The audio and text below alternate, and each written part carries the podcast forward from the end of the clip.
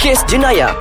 Jurnal Kriminologi yang akan membuka mata anda Assalamualaikum. Hai, anda sedang mendengarkan kes jenayah bersama-sama dengan saya Jana Ali Fiji di Ais Kacang. Hai, yang pastinya Jana excited sangat-sangat minggu ni. Sebab apa? Sebab Jana masih lagi terus bersama-sama dengan Dr. Muhammad Rahim Kamaluddin. Assalamualaikum Doktor. Waalaikumsalam Cik Jana. Sihat? Sihat Alhamdulillah. Doktor, saya seronok sangat-sangat ni Doktor. Sebab apa? Sebab kita nak meneruskan kesinambungan apa yang telah kita bincangkan pada episod lepas iaitu kita bercakap mengenai media sosial. Ya, betul. Kita bercakap pasal love scam kan. Tapi kali ni kita nak go something yang lebih wide. Okey. Something yang orang kata sangat-sangat menakutkan yang berlaku pada hari ini melibatkan media sosial. Iaitu kita banyak terdengar kes mengenai bagaimana kanak-kanak atau remaja lah doktor eh seawal usia 13 tahun mempercayai kenalan di media sosial yang akhirnya membawa mereka ke satu orang kata tahap yang mungkin sangat-sangat memalukan. Perkara yang paling hitam dalam hidup mereka iaitu mungkin ada sampai kes dirogol, dicabul ataupun menjadi mangsa seksual kepada rakan-rakan di media sosial ni doktor. Mungkin pandangan doktor sendiri, media sosial yang sepatutnya menyatu padukan orang, kita nak cari balik kenalan lama, kita nak mencari kenalan baru tetapi berlaku sebaliknya doktor. Alright. Okay. Tadi Cik Jana bagi tahu umur 13 tahun Yup. kan? Sebenarnya yang lebih muda ya, seawal 7 tahun, 8 tahun pun Ah, juga okey. menjadi mangsa. Alright. Okey. Untuk groomers ni ya, child mm-hmm. groomers dan juga penjenayah seksual mm-hmm. kanak-kanak. Okay. Sangat membuatkan kita rasa marah ya. Betul. Okay, sebab isu ini uh, semakin menjadi-jadi. Betul. Alright. Dengan kepesatan teknologi. Seperti mana Cik Jana memberitahu tadi, media sosial sepatutnya perlu menjadi satu platform eh Mhm. mm-hmm. untuk kita berinteraksi dan berkomunikasi dengan rakan. Yup.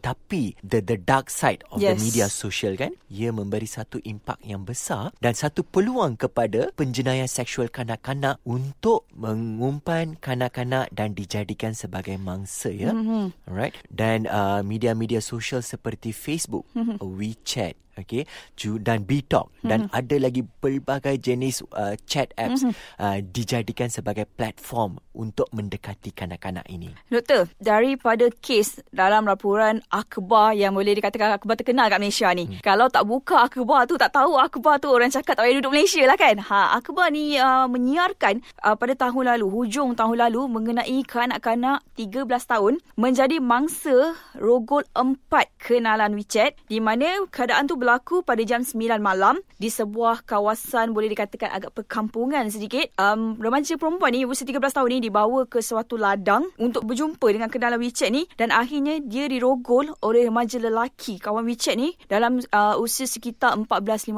tahun. Buat apa pukul 9 malam, Malam, malam dekat ladang mm-hmm. untuk bertemu dengan kawan doktor. Sebagai mak bapak terutamanya doktor pukul 9 malam anak dara keluar, anak perempuan keluar. Buat Hmm. apa? Takkan tengok saja. Ya betul. Ha, Dulu mungkin kalau masa boleh- kita tu kan, kita rasa takut nak Oi, nak kena- keluar waktu kena malam libas kan. dah, doktor. Confirm. Right. Tapi sekarang ni ibu bapa ni bukan semua ya, Mhm. mm-hmm. tetapi segelintir mm-hmm. ibu bapa ni mereka memberikan kebebasan 100% kepada mm-hmm. anak-anak mereka. Alright. Baru umur 13 tahun pun. Yes. Okey, tak ada isu eh, tak ada mm-hmm. perkara untuk keluar malam kan. Mhm, betul. Okey, pukul waktu 9 malam nak jumpa dengan kawan buat apa tu kan. Betul. Alright. So ibu bapa kena memainkan peranan yang penting. Alright. Satu, mereka kena memantau penggunaan media sosial anak-anak mereka. Mhm. Kalau boleh, mereka ibu bapa ni mereka perlu belajar bagaimana cara mengendalikan media sosial. Mhm. Alright. Bagaimana sistem chat ni beroperasi. Mereka betul. kena tahu. Betul. Alright. Kalau sekiranya mereka tidak tahu bagaimana nak menggunakan media sosial, Mhm. mereka akan ketinggalan. Betul. Dan kanak-kanak pula akan memanipulasikan ibu bapa mereka. Yes, betul. Alright. Dan ramai ibu bapa ni menganggap kalau anak-anaknya berada di bilik, kunci bilik, ha, anaknya selamat. Tidur, Tet- belajar. Ya, tidur, belajar. Ha. Tetapi kita tidak tahu apa yang berlaku. Betul. Sekarang ni media sosial sudah melengkapi dengan pelbagai jenis features ya. Yes. Termasuk boleh membuat live cam eh. Yes. Boleh membuat video chat Video dengan chat, ya. orang yang tidak kenali Betul. langsung. So saya rasa sangat membahayakan. So di sinilah peranan ibu bapa. Jangan menganggap ini adalah soal privasi Hmm. anak-anak ya. Ini adalah soal keselamatan anak-anak mereka. Doktor, kononnya nak ikut trend, tak nak anak ketinggalan, nak jadi mak bapak moden. Okey, bagi anak seawal 13 tahun, 12 tahun, ada yang 10 tahun pun, wah pegang telefon. Apa orang kata buka tab tu slide, wah belagak dia Siap macam ada orang iPhone, besar. Cik Jana. Yes, doktor. Sebab kononnya tak nak anak ketinggalan, tak nak jadi mak bapak yang ketinggalan juga, nak sembunyi urban, sanggup untuk bagi anak-anak gadget ni yang akhirnya membawa anak-anak ke satu tahap yang kita sendiri mungkin tak jangka. Ya betul. Pandangan doktor. Lagi satu, okey, uh, saya selalu uh, pergi ke sekolah ya mm-hmm. untuk memberikan ceramah pencegahan jenayah. Mm-hmm. Dan apabila saya tanya kepada uh, pelajar sekolah ya, uh, terutamanya daripada kawasan bandar, berapa ramai yang memiliki smartphone? Mm-hmm. Okey, berapa ramai yang memiliki media sosial?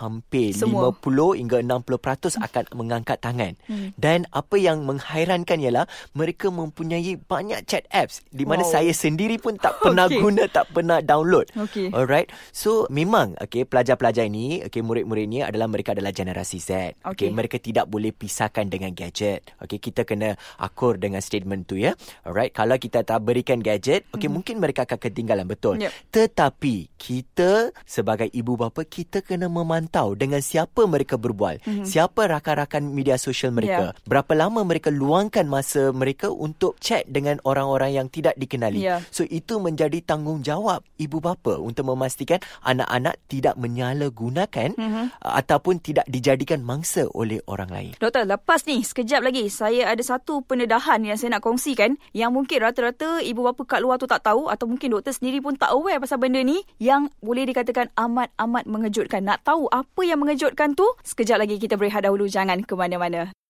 Jana Ali Fiji masih lagi terus bersama-sama dengan anda dalam kes jenayah di Ais Kacang bersama-sama dengan Dr. Rahim Kamarudin. Jadi doktor, tadi saya dah cakap kan, ada satu pendedahan yang mungkin mengejutkan yang ibu bapa kat luar ataupun doktor sendiri pun mungkin tak tahu. Tak Ha, sedar, ni ya. saya nak dedahkan. Satu aplikasi baru, tu aplikasi media sosial. Mhm. Saya rasa saya tak perlulah state apa aplikasi tu tapi aplikasi tersebut makin hari sekarang ni menjadi viral dan yang paling penting sekali yang seronoknya aplikasi ini adalah sesiapa saja yang nak berborak mereka perlu buka kamera. Jadi boleh nampak. Dalam satu chat room tu, lebih kurang dalam 2-3 orang, mereka akan chat sesama mereka, buka kamera. Itu menjadi syarat ya. Yes, lebih kurang lah. Alright. Dan yang paling menariknya, mereka uh, dalam aplikasi ini, mereka perlu mengumpul bin. Sebanyak 365 bin kalau saya tak silap, boleh ditukarkan kepada 1 US dollar. Alright. Dan untuk mendapatkan satu bin tu, bukanlah orang kata percuma. Okey. Ha, mereka ditetapkan syarat di mana kalau wanita-wanita lah terutamanya kan, anak-anak gadis remaja-remaja, nak dapatkan satu bin daripada kenalan chat mereka ni, mereka perlu melakukan aksi-aksi yang diminta oleh kenalan. Contohnya, kalau mereka suruh mendedahkan apa yang tak sepatutnya didedahkan, nak bin, kena dedahkan. Oh, Apa pandangan seolah-olah menjadi konsep ragging eh. Yes. Alright. Aha. Tapi bukan orang kata ragging tak ragging sangat Tapi doktor. ini sebab- rela hati ya. Ah, rela hati Rela lah hati. kerana nakkan sangat bin tu, nak tu. kumpul bin tu untuk ditukar kepada USD, sangguplah dedahkan apa yang tak patut, sangguplah buat apa yang tak patut. Hmm. Dan perkara ini didedahkan sendiri oleh rakan baik saya, seorang lelaki Mhm. yang turut sama uh, orang kata berada dalam uh, room tersebut, dalam room chat tersebut, room ya? tersebut. Dan dia dedahkan kepada saya, kebanyakannya adalah budak-budak baru nak up. Ya Allah. Remaja-remaja kita Mhm. doktor. Apa nak jadi Dengan orang kata Semakin maju kita Semakin banyak aplikasi media sosial Semakin menjahanamkan anak-anak remaja? Komen doktor Ya, saya pun terkejut eh bila Cik Jana mendedahkan Mhm. aplikasi ini eh dalam media sosial.